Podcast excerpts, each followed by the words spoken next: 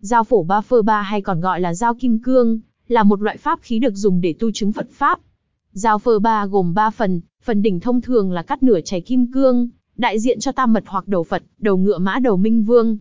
Tiếp theo đến ba mặt tướng phẫn nộ, tượng trưng cho tam mật và tam độc.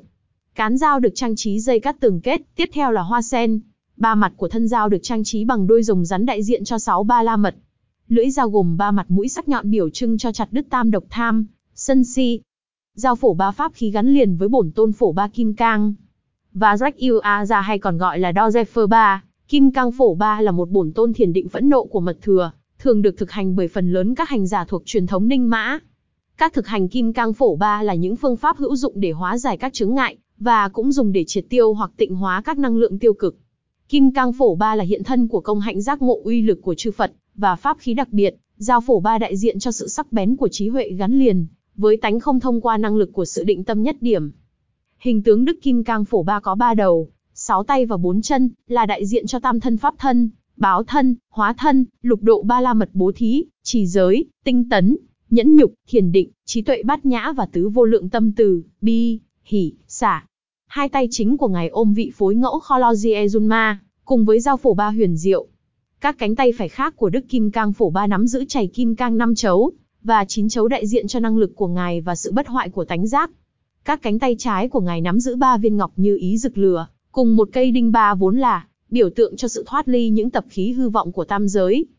Ngài khoác một mảnh da voi sau lưng là biểu hiện ngài đã từ bỏ được sự vô minh của chấp ngã. Một mảnh da người quấn ngang phía trước cơ thể mang ý nghĩa rằng ngài đã điều phục được sự tôn vinh cái tôi. Y phục phần hạ thể được làm bằng da hổ, mang ý nghĩa của sự từ bỏ sân hận. Ngài đeo một tràng thủ cấp còn tươi là biểu tượng cho sự thoát ly mọi sắc tướng và ý niệm phàm tục. Dao phổ ba dùng để làm gì? Dao phổ ba có uy lực phi phàm, có thể diệt trừ tất cả chướng ngại.